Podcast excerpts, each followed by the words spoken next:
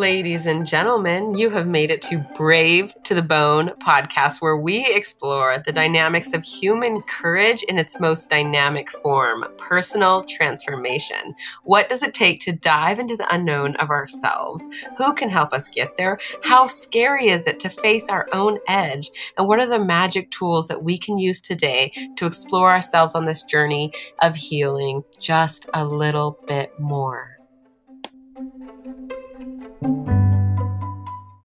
All the way from Hawaii, Zach Mathers joins us. He is the host of Braving the Journey podcast, where he shares meaningful stories so people feel less isolated on their journey through recovery and beyond. Today, he shares his powerful story about moving through shame, resurfacing, and his personal commitment to reshaping the sobriety culture by helping people discover their true identities beyond their own struggles. This was incredible. Enjoy. Well, Zach, thank you so much for coming to the show. I'm so happy to have you here. Can you tell us a little bit about who you are and what you're doing now?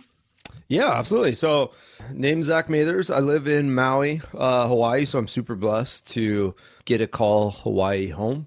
I have a podcast myself called Braving the Journey. The heart behind Braving the Journey is the belief that we all struggle, and in our struggles, we have a tendency to move towards a place of isolation versus stepping into community. And I want to normalize out the struggle. I want people to hear stories of others and go, oh, I'm not alone.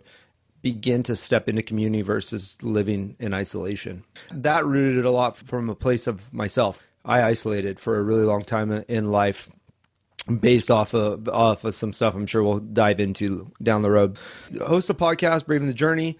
I'm really excited. I have this 30 day sober challenge coming out really soon.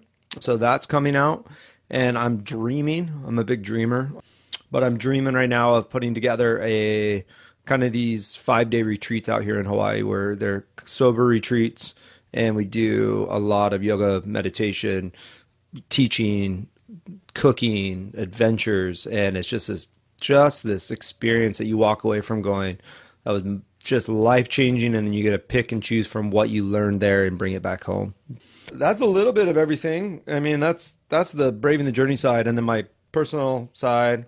My wife and I run a nonprofit for the foster kids on Maui, so we do a lot of work there. I have three kids of my own that are amazing. They just got done with school yesterday, so they are officially on summer break. That's amazing. So, um, where did you grow up? Because I'm curious how you found your way to Hawaii and how that kind of fits into your story. Um, so I grew up in Coeur d'Alene, Idaho. So Northwest. Loved it. I mean, I, I was a uh, snowboarded all winters and wakeboarded all summers, and just I had a, I had one of those like just super normal childhood growing up. Parents that absolutely loved loved me. Sister that her and I were actually really close, like oddly close. She was older than me by two years, but really close. And so I grew up there, and then I ended up going to Southern California to go to college. That's kind of where I first started like really enjoying surfing and just the warmer weather. Met my wife there and we moved to then that was kind of like a process. We moved to Seattle, we moved took off traveling around the world for a while and we ended up back in Coeur d'Alene. We've been in Hawaii now for 8 years. So amazing. Yeah. So what happened with you with discovering the need for sobriety? If you would have asked me to tell you this uh, a couple years ago, I wouldn't. I, I wouldn't share with you. So, like I said, like growing up, I I had it kind of that. I had this mentality where like whatever I put my mind to, I was able to accomplish at a pretty young age. I mean, like I think I built my first house when I was like 19 years old, and from there I started buying and selling real estate. So I'm like early on financially doing okay. I started a nonprofit I think at the age of 20 start filming short documentaries around the world. And so I'm in that involved in that. I get married at the age of 21. I mean, so I'm like just kind of like bang, bang, bang. Everything's working and happening. Age 22, we moved back to Coeur d'Alene, Idaho, and all of a sudden I find myself starting a church, and I'm the senior pastor or the lead pastor, whatever you want to call it, of a church that's growing. And I am everything is so like like I said, like everything has always just worked out for me. So so that just kind of kept happening. And then all of a sudden, we're a couple years into this church thing, and I have my first kid. My son is on. He he's my wife's pregnant with him on on the way, and we've been married for three years now. And I started really struggling with this idea that I had to have all the answers for everybody. That I had to have everything figured out because that's that's the way my life had played out. Was like, oh, Zach knows how to do it all. And then I found myself getting into this space where I was like, I don't know all the answers, and so I began to lie about it. And I, I, I mean, like even like I just had this like I had this anxiety inside of me that was so intense, but I didn't know how to even process it or be aware of it or anything. I ended up going and having an I had an affair. I had an affair with a girl that I met. This affair happened a few times, and I at that point in my life, for me, cheating on my wife, like I don't even I, uh, the word affair is like too pretty of a word. I cheated on my wife, and in that process, though, it was one of those things that I said, I'll never do this. This is like a moral moral standard. I would never do something like this. And then all of a sudden I break it and it left me at a space of going like, well then who am I? Like who is, what am, what am I even worth? What is my value? Where's my identity? I kept trying to I lived with it for a while. I was pastoring the church. My son was just born and I'm living with this lie until one day I couldn't. I just said I, can't. I can't live with it like this. I'm willing to face the consequences of my actions. And so I came home one day and looked at my wife and just said, "Hey, I need to tell you something." And you know, I said I, I cheated on you, and she packed up our son, who was newborn, a couple months at that time, packed him up and just left. And I said, "Where are you going?" She goes, "I'm going to your parents." She, you know, she's like, "I don't know where else to go." And so I called my parents and I said, "Hey, mom and dad, this is what I did. We'll talk about it later." And then I started to you know, I had so much shame. I had so much shame around it, like so much. And at that point, I lost my marriage. I lost my job. I lost my community. I lost my status. I lost everything. So I started to drink to numb, just to numb. Like I would sit in my car and I would drink, started out with like, you know, two tall boys, but then tolerance builds and then it's six pack and then tolerance keeps building and it's a 12 pack. And, you know the progression went but i i would drink to numb out the shame because for just a moment the alcohol would do what it was supposed to and just cause enough numbness where i wouldn't feel the shame around my actions that's what really got me into this space of isolation and on one end i was trying to restore what i broke with my marriage and on the other end i was hiding this thing that i was like still drinking to just numb out from my own feelings of inadequacy and shame and, and failure. You know, so I was playing both sides of the card, and at some point, it wasn't going to work. So, yeah, I love how you started your story with feeling like you had to have all the answers. So, I'm curious now as you do that 360 who is Zach and what answers do you have now and where are your resources and how do you feel about having all the answers? yeah, I don't have I don't have all the answers and uh, it's really comfortable to be at the space where I don't have the answers. It's funny like early 20s, right? Like there was just this fire and drive in me to be a mover pusher and having answers and 37 now, I think creep, creeping up on the 40. But, you know, I I'm more comfortable now saying I don't know. And I'm more comfortable now saying let's figure it out together. I think before I would have would have tried to figure it out and try to have an answer for you, but you know, even in my parenting, you know, I have a 12, 7 and 4 year old now. And there are so many days I go, what the hell am I doing? Uh, you know, and like I'm I'm constantly in in like the learning phase of like I'm reading books and I'm talking to people. I you know I always try to have a mentor in my life personally, just because I'm like you need I need a coach or a mentor, somebody that's going to be like processing and helping me and and and those are all those all come out of a space of being like that's because I don't have answers, you know. And yeah, I'm learning a lot. I know a lot more about sobriety than I ever did. I know a lot more about life than I did when I was early 20s.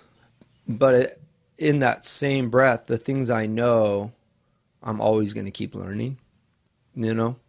So it just feels different.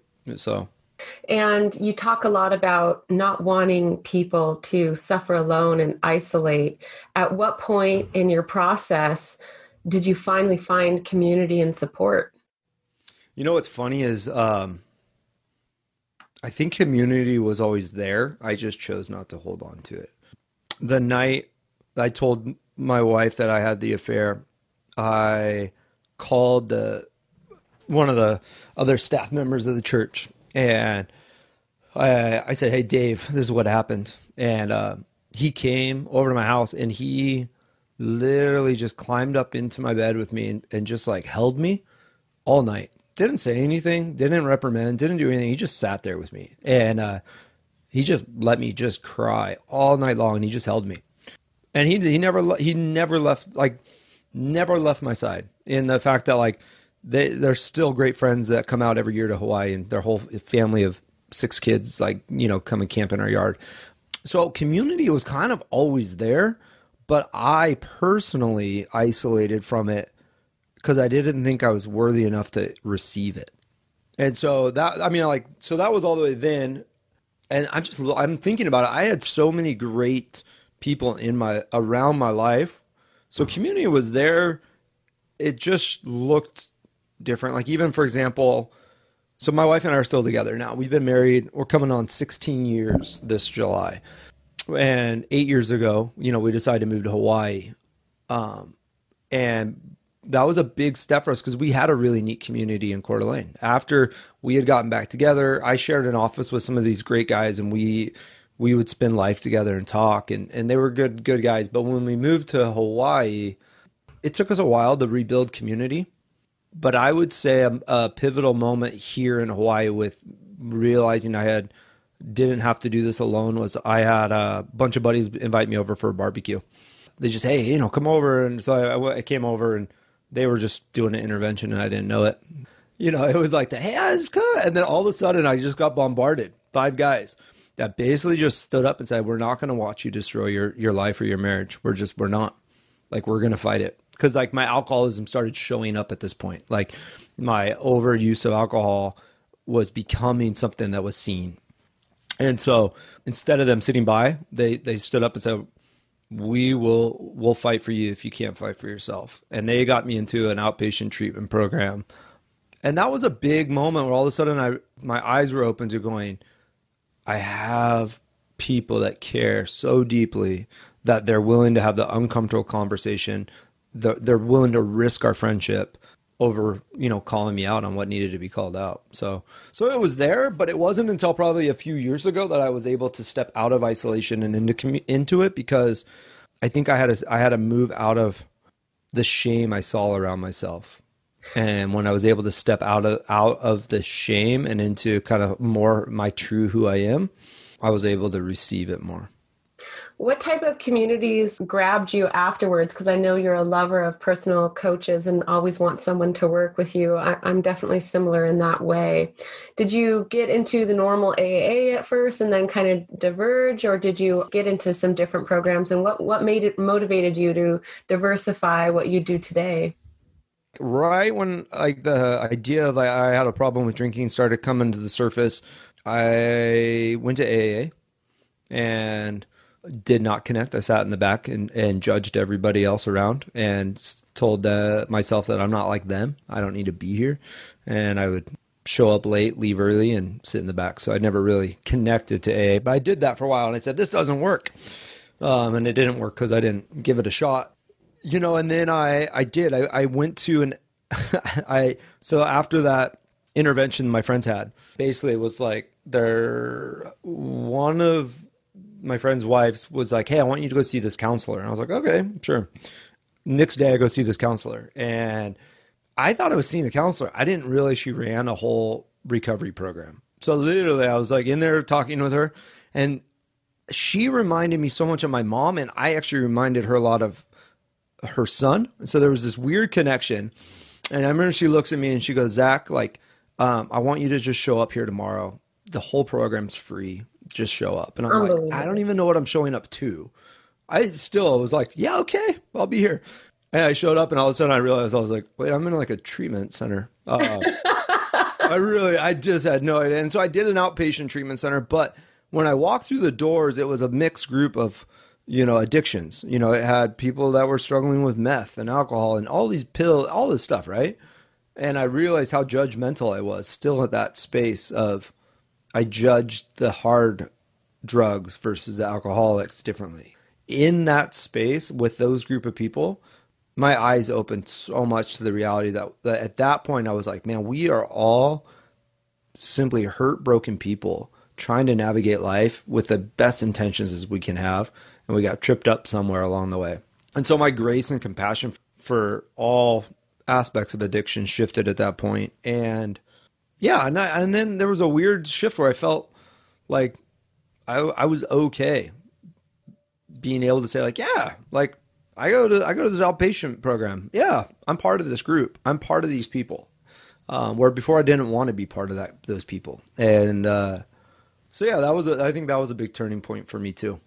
But anyways, yeah. So right now, um, I've kind of tried I tried different things and, and modes of recovery.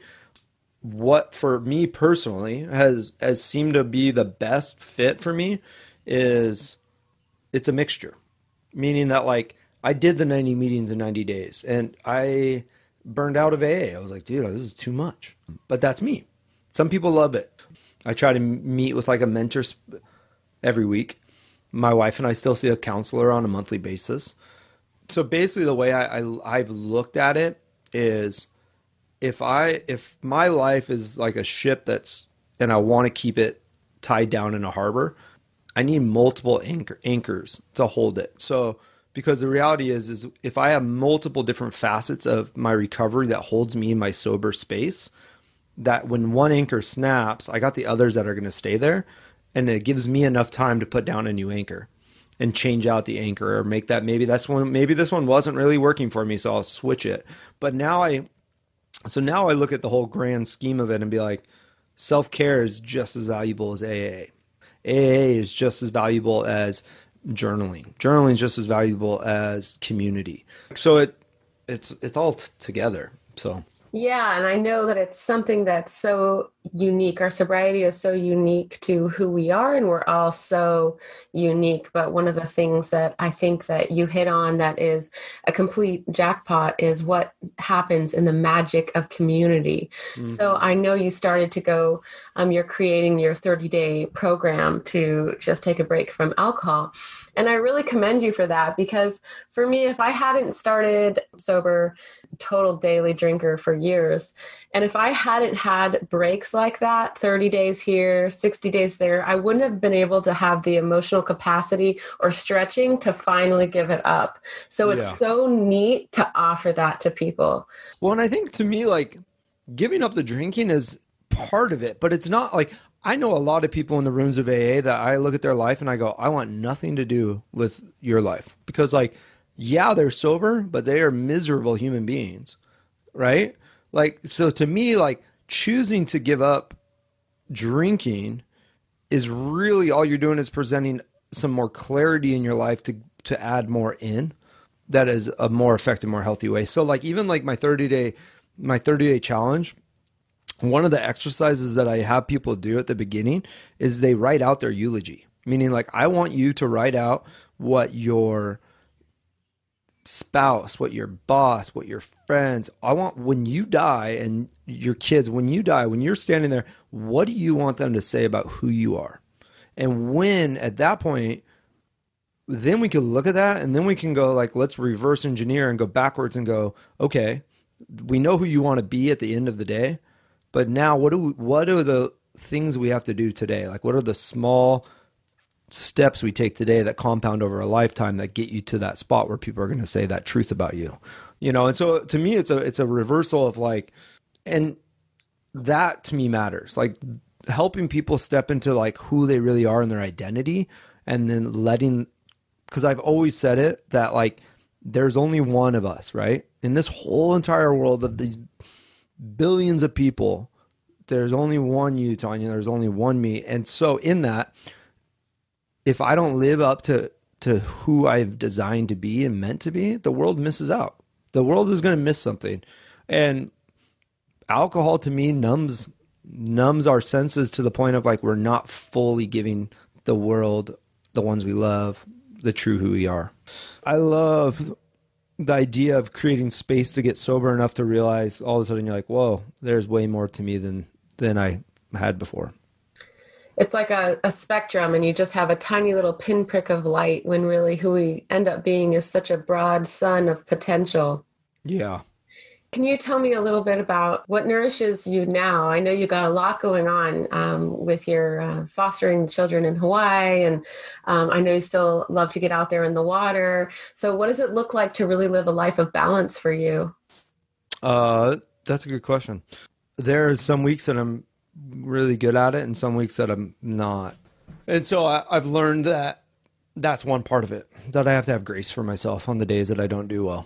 Uh, but so for me personally, I have developed the habit of every Sunday night, I sit down and I take all the f- crap that's in my calendar phone and I write it out onto a calendar whiteboard and I map it out. And I do this because there's something visual about seeing the space. And then I look at the space of the week and all of a sudden I, I can look at it and go, oh, I didn't add any time in there for me. I didn't put any space to go surf. I didn't put any space to go do yoga. I didn't put any space to, you know, and so I have to like rethink my week and be like, hmm, what what can I get rid of to create space for it? And then some weeks they fit in there really easily. I know if I don't put it like self care in my calendar, I don't I don't do it. And like it's even like little self care. Like I live two blocks from the beach, and so one of the things like a little self care is like on my way home at the end of the day, like stopping and getting in the water for like five minutes. Just get in the water and just let like just it's almost like a transition for me. It's like get in the water, come out, I get to come home and be more present as a dad and, and a husband. But I have to add that in my calendar, which is funny. Like you think, oh, you just jump in the water. You won't. You just don't, right. you won't create space for it. At least me, I won't. You know, I have an ice bath that I tried to be intentional about getting in the ice bath ideally every day like i try to get in it every day and just for me it's the, the most meditative space i could be in because if i get in the ice and i if i'm mentally not there i can only last like a minute but if i'm mentally there and like can feel it and be present and really check in, I can last for, you know, as long as I want to. Unbelievable. Um, How is that so different from the ocean? I mean, I know I'm in California, so my ocean's a bit, a bit colder than you, but I kind of consider my ocean an ice bath. Yeah, that might work for you. Like, so the ocean here is, you know, it's warm and beautiful and hot. And so, yeah, you could probably just go in the ocean there and you, you would be considered ice bath. it's probably probably the same concept. But back to your original, like the yeah, well, the things I do is, you know, I I try to stay grounded with a couple of two AA meetings a week, talking to people, jumping in the ocean, taking my my son surfing. My wife and I have tried really hard to create this space when I come home at the end of the day to check in with each other before we get bombarded with life and kids and everything we try to just go into the bedroom for like 10 minutes and we've started asking um, what are your three feelings? Instead of like how was your day? Because the answer to how your day was be like oh it was good. But like when all of a sudden now we've started to go like what are your three feelings you've had today? And i can stop and be like so i usually when i'm coming home i'm like how do i feel right now? Because i know i have to check in so i need to check in with myself first and figure out how am i feeling and then it gets a space where i can be like well i'm i'm feeling anxious uh, because of this, or I'm feeling a little discouraged because this didn't go the way I thought it would today, or I'm feeling really excited and it, it was a great, you know. But like whatever it is, I can lay my feelings out, and somebody can hear them, not fix them, not do anything with them, just hear them, and then we can kind of move together through the rest of our day, aware of where we've been with our feelings. Wow, um, unbelievable. So, yeah, so that's become like a and I like I said, like that's become a daily practice with a lot of grace because we don't do it every day. Right. Mm-hmm. Like I'll do it today because I just talked to you about it, and then, mm-hmm. so I'm like, oh, that reminds me, I'll do that later. But but yeah, there's definitely days we don't do it. So yeah, amazing. Well, yeah, I really appreciate that Yeah. And I definitely know how challenging it can be just raising kids and all the right. dynamics of everything. But I love your vision for the future. Uh, also, can you tell me a little bit about some of the people that have been really inspirational to you? Um, some of the coaches, maybe that you have that have um, really called you to step into the higher person that you are today. You know, I think it's funny. I think if you choose to let it, everybody can have a. You can see the impact that each person, everybody's had. You know, because I think we rub off on each other and we impact each other if we're with each other. So that's a tough one for me because so many people that give me just a little nugget here and a little nugget here. Uh, you know, one one guy, he's I've met with him a few times, and he's come over and done some conference stuff over here in Hawaii, and he's he's based out of Seattle. His name's Jamie Winship, and I really he he basically he teaches identity. Meaning like he'll actually come in and work with big corporations and helping people discover their identity and where they fit in the workplace. But he he kind of opened my eyes to a couple years ago to this idea that like you know because i held on to the identity of the guy that had the affair or the identity of an alcoholic. The, you know those are what i became to believe is my identity. And so I, I learned with him how to begin to listen like listen for this little still voice inside of me that could tell me who i really am. Like what is my identity? Who who, who i'm called to be? And when i began to do that there was a, a big shift and all of a sudden realizing I wasn't living into my identity of who I am and, and then I began to. So he he was very influential. And question about that because I like I said I really liked how you started the sto- uh, your story about being someone who felt that they had to have all the answers. And to me Zach it seems like now you are okay with being uncomfortable with not having the answer and that's what's giving you the grace and the openness and the humility to be who you are is that what you consider your what you learned from that as far as your own personal identity as far as my personal identity goes if i look back to way back then i think there was a lot of me that was living into my identity as far as like developing and creating and all these pieces i just had a warped concept of thinking i had to have it all figured out Beautiful. So for for now, for example, I still like the words I've used to to define kind of who I am, my identity, or uh, the name I'd call myself is is a cultural architect. Meaning, like, I don't care what the environment I step into is per se. It's more the fact I love to help shift culture. I love to take take something that's in existence and go, how do we how do we move this to become more better, appealing, loving, you know, and so like even the sober world, like the sober world has existed, right? Of like you either go to treatment center or AA, and I'm going, no, there's more. So how do I get a step into like my identity is to be the architect of the culture. Oh, that's so, so cool. So how do I step into the culture of sobriety now and go shift it and be part of it? But now I can do it from a place of not having to go, I, am going to come in and change everything because I know it all now I get to come in and go, I get to come in and because that's my identity is I want to help shift our culture to something more beautiful.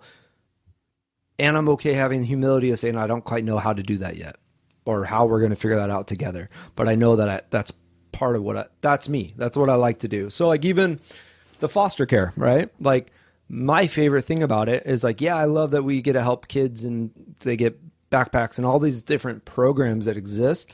But what I love to do is I love to get to help change the culture to go like, have we seen the foster system? How do we shift the foster system? How do we make it, you know, better? And so yeah, that that's that's my identity. But I can I can move in it a little more comfortably now because I don't have all the answers. I just know who I am. That's fantastic. So yeah. then thank you so much for answering that question so well. That's super wonderful. Another question I have for you are so what is what are some of the things that really break your heart in our sobriety culture now? I think we are just going to say in the world. I was like, that's a big question. Uh, still a big, still a big question in our sobriety. Um, I think that the some of the things that break my heart is one speaking on when people choose to get sober. On that side, I think what really breaks my heart is they get so attached to the identity of an alcoholic and or a recovered alcoholic that they're they're still missing who they really are. Oh, that's like, so beautiful. Good. Yeah. And I did that. I, I jumped into this like, oh, I'm an alcoholic and that's my identity. And I was like, no, it's not my identity. that's my struggle. And I care less about the labels of things. If you want to call yourself sober free, if you want to be I struggle with alcohol, I'm an alcoholic, I've recovered from alcohol, I don't I don't really care because that's just a that's an issue. It's not your identity. So that's one of my things that breaks my heart is is we get too attached to the name of it and then we we center ourselves around it. I think it is one.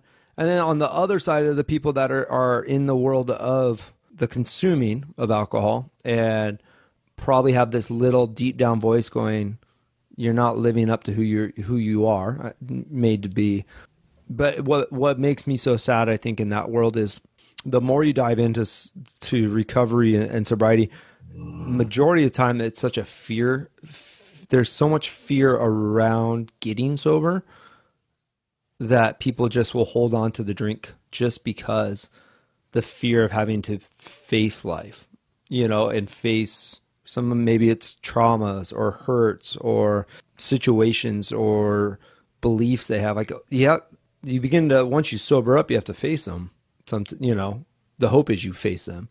It breaks my heart that we have a culture that promotes alcohol so much that it that really what it's doing is we're just numbing our culture down to a space of just not facing our lives and stepping into our identities. Instead, we just numb out with alcohol and go, "No, this is the only way for me to enjoy life." And I go, "It's it's, it's not truth." Yeah. So yeah, I, for me, I, I want to change the culture in the fact of like, I want to change the big culture, meaning that like the world all of a sudden goes, "Wait, alcohol's been a big lie." Like I want it to get to the space where like back when cigarettes used to be like, oh, that's what you do. They're cool. You smoke it. You know, it's all the beliefs and everyone believed it. And then the, the truth came out.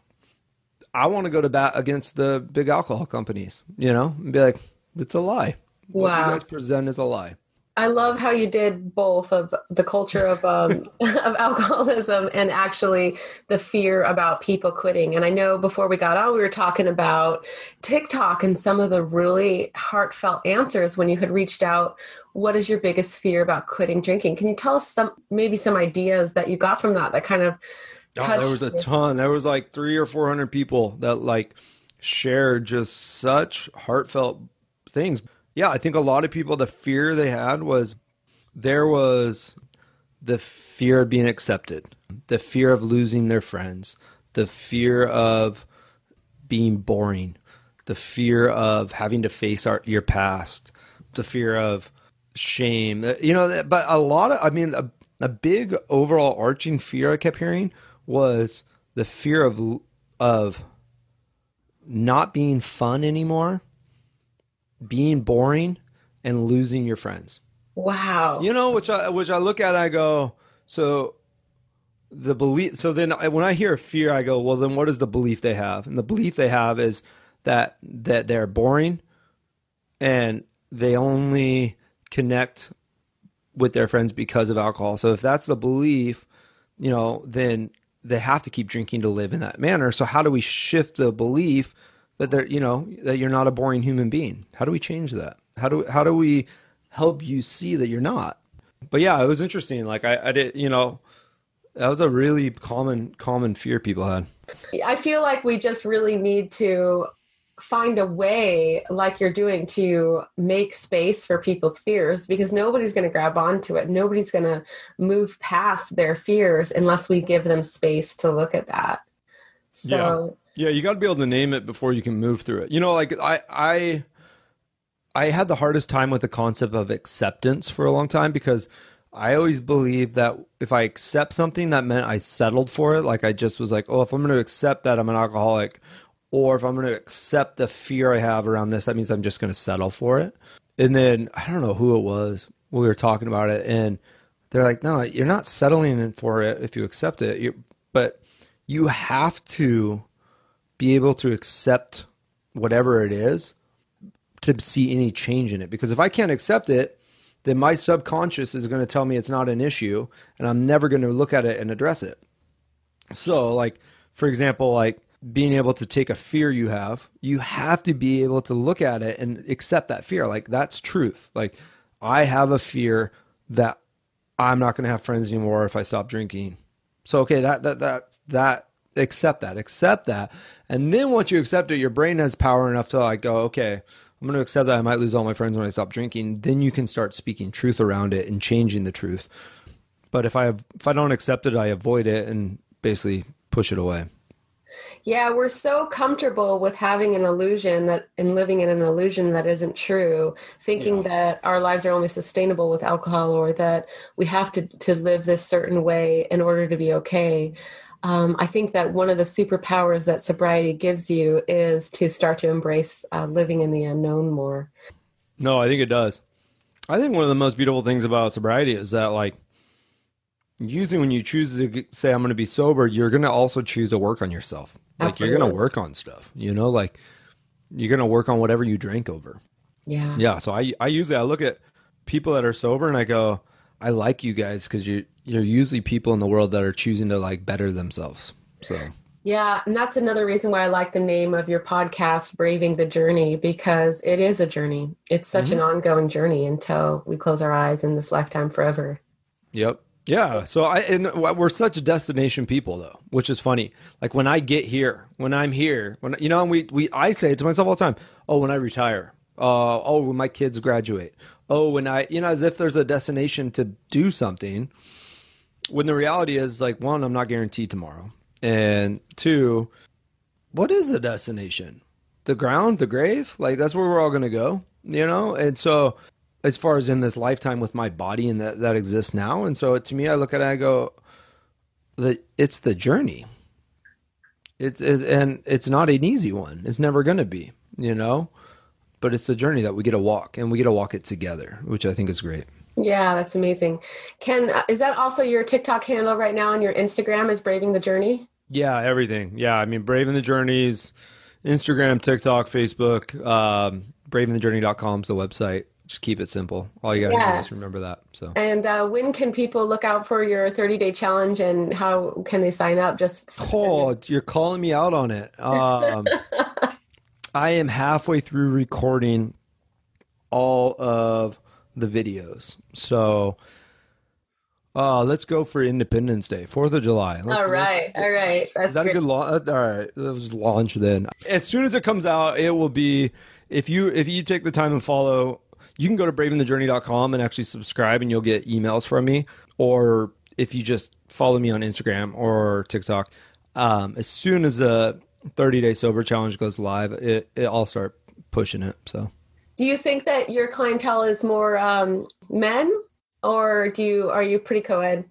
I'm pretty co-ed. I connect really well with women. Like I feel like, and the content that I, I'm kind of presenting. So the basically like the 30 day sober challenge, a couple things it does. It's like it kind of guides you through this progress of like acceptance at the beginning, identifying who you want to be, and then moving, and then us in this 30 day process, moving to a space of beginning to like, how, what do we have to do to live that way? And putting a lot of little things into practice throughout these 30 days. And so every single day for 30 days, you're going to basically, you get an email from me talking a little bit, giving you a kind of a journal prompt and challenge, and then you get like a video that we talk stuff out. And then twice a week, uh, you could jump on the the Zoom. It's just a Q and A group Zoom time where you can ask questions and be in part of the process um, to just dig more deeply. But yeah, so it's for anybody. It'll be good. Yeah, amazing. Well, I'm so excited for you. It was wonderful to have you on today to do your podcast. And I love everything that you're doing. You're such a compassionate person. And I'm so happy that you are where you are today. And I'm so looking forward to what's going to happen with your retreats in Hawaii because Hawaii is one of the most amazing places in the world. Yeah. I know. I'm like, I love it here. I'm like, I already picture this like retreat, like out in Hana, jungles, waterfalls, exploring. Like, I'm just like, oh, I'm so excited to go. Tanya, thank you. Thank you for having me. Thank you for what you're doing. I love that you spell your your name the exact same way my wife does. So, oh yeah, I forgot about that. I think you're the first person I've met that I was like, wow, that's crazy. And I love how both our podcasts have um, the word brave in it. I think that's just amazing. Yep. So it is good. So thank you so much, Zach. I appreciate your time. Yeah, absolutely. Thank you all for listening. As you know, I just absolutely love getting to talk to amazing people like we did today. Um, please reach out to me. You can email me at thehealedhero at gmail.com. Follow me on Instagram at Heal Your Hero, or please join my Facebook group. It's where I post all my events and free classes that I'm hosting for June. And that Facebook group is called the Healed Hero Collective. See you soon. Have a wonderful day.